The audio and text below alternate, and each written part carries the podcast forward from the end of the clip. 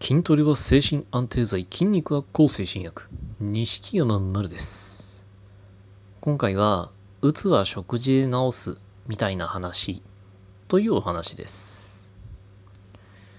最近なのかな？なんか、まあ、うつ病は薬を使わずに食事で治せるみたいな話とか、なんか、うつ病は薬なんか飲むより食事でどうにかした方がいいとか、うつ病とはっきりは言ってないにしても、なんか、まあ、うつ的なものが食事で治せるとか、まあ、うつ病はあのー食事だけで改善できるとか、なんかそういう言い方をした、まあ、本とか記事とかが最近増えてる気がするんですよね。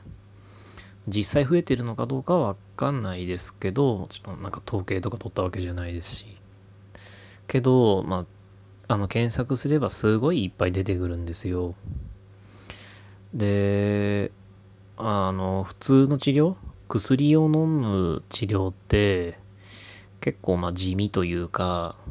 まあ劇的な回復があるわけじゃないじゃないですか。あの、飲んだら1週間で急に元気になりましたなんていうことも話もまあ聞かないわけではないですけどあんまりまあよく聞くようなことではない。なんか12週間経ってなんかまあちょっと良くなったのかなみたいな感じだと思ったらまああのいやまた体調を崩してでまたちょっと元気になってみたいなその波を繰り返すなんていうのがまあ結構あるあるですし。まあ、そういう時間が続いていくと、やっぱり薬は良くないんじゃないかみたいに思い始めたり、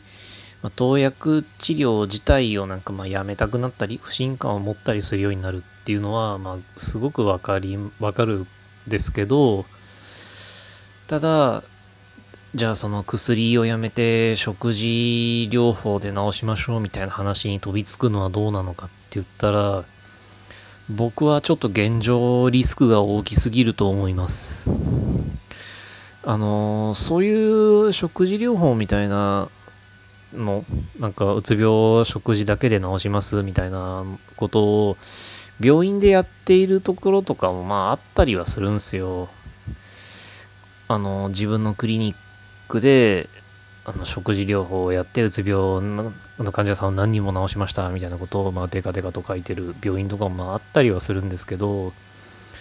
まあ正直言ってちょっと僕としてはそういうとこ見た時の印象はちょっとうさんくさいなって感じでしたしまあそのうさんくささ関係なしにあの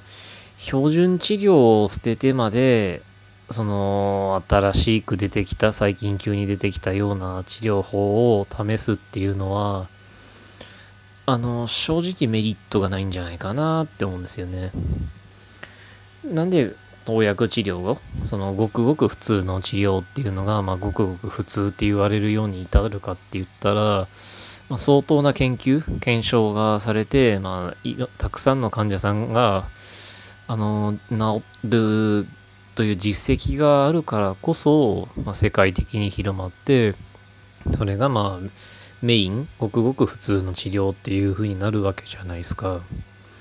だからまあ普通だし当たり前の治療なんだから、まあ、目立たないのは当然ですしだってみんな画期的だと思ってないんだから。まあ地味に見えるっていうのは確かでしょうしそういう時に薬を使わずに治す方法みたいなのを見ればそれはそれはまあとてもインパクトが強くて目を引くっていうのも、まあ、分かるんですけどうーんその現状一番確率が高そうだとされている治療法を捨てて食事だけに走るっていうのはやっぱり、うん、危険が過ぎると思います。試したくなる気持ちっていうのはものすごくわかるんですけどね。その薬がやっぱ、まあ、嫌ですし飲みたくなんかないじゃないですか。だからまあそれに不信感も溜まってきてるからその薬やめでこれやってみようかなみたいになるのもわかるんですけどまあとにかく危険が大きいんじゃないかなと。まああの確かに、まあ、あの僕もやってるケトジェニックダイエットのスーパー糖質制限なんて呼ばれる食事法がうつ病の改善にいいなんていう話もまああったりはするんですよ。僕はその、それが目的でケトジェニック始めたわけではないですけど、まあそのケトジェニックダイエットがうつ病の治療に有効なんじゃないかみたいな研究も実際されてるみたいですし、その糖質制限を、あのうつ病の治療に使っ、まあ、取り入れている、あの薬ゼロっていうわけではないですけど薬飲みつつ食事指導もして糖質制限させますよみたいな病院とかもあったりするからあのまあ、信憑性が必ずしもその食事療法にゼロなわけではないですしもちろんその体を作るのもそのあの気分とかにすごい関係するそのホルモンとかを作るのもやっぱ食事ですから食事がその影響を及ぼすっていうことはまあ確かかもしれないですけどそれに、あの、食事療法っていうのが、この先、あの、メインの治療法にな確率っていうのも、まあ、ゼロではないじゃないですか。医学の常識なんてすぐ変わりますから。だから、まあ、その食事療法が本当に、まあ、素晴らしいものである可能性っていうのももちろんゼロではないんですけど、ただ、現状まだそこまでのことは分かっていないんだから、やっぱ、あの、飛びつくのは危険だと思います。どうにも、まあ、僕が見た限りですよ、本当。僕が見た限りなんですけど、その僕自身もやってるそのケトジェニックダイエットのそのうつ病に関する話も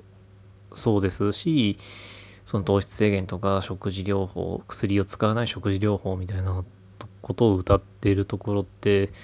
どうもなんか一部だけの情報を切り取って、なんかデカデカとなんかまあ古代広告って言ったらいいのかな。なんかデカデカとあのいい側面ばっかりを訴えてるようなそういう感じの印象を受けるんですよね。あのまだまだ認知されてないからそういうふうにインパクト勝負をするっていうのはまあ戦略として分からなくはないんですけど、まあ、ちょっとまだまだそういうところに飛びつくのは危険が過ぎると思います。まあ、標準治療やまあ、やっぱ地味ですし画期的な方法を見た時に試してみたくなる気持ちっていうのはものすごいわかるんですけどあのー、やっぱそういうインパクトがすごいものが目立つっていうのはそれはあの目立つっていうことはそれがメジャーではないってことですからみんながやっているようなごくごくごくごく普通の世界的に誰でもやっててもおかしくないような治療法なのであれば目立つわけがないですからその画期的に見えたりする治療法っていう時点でまだまだメジャーではない広まってはいないってことだから、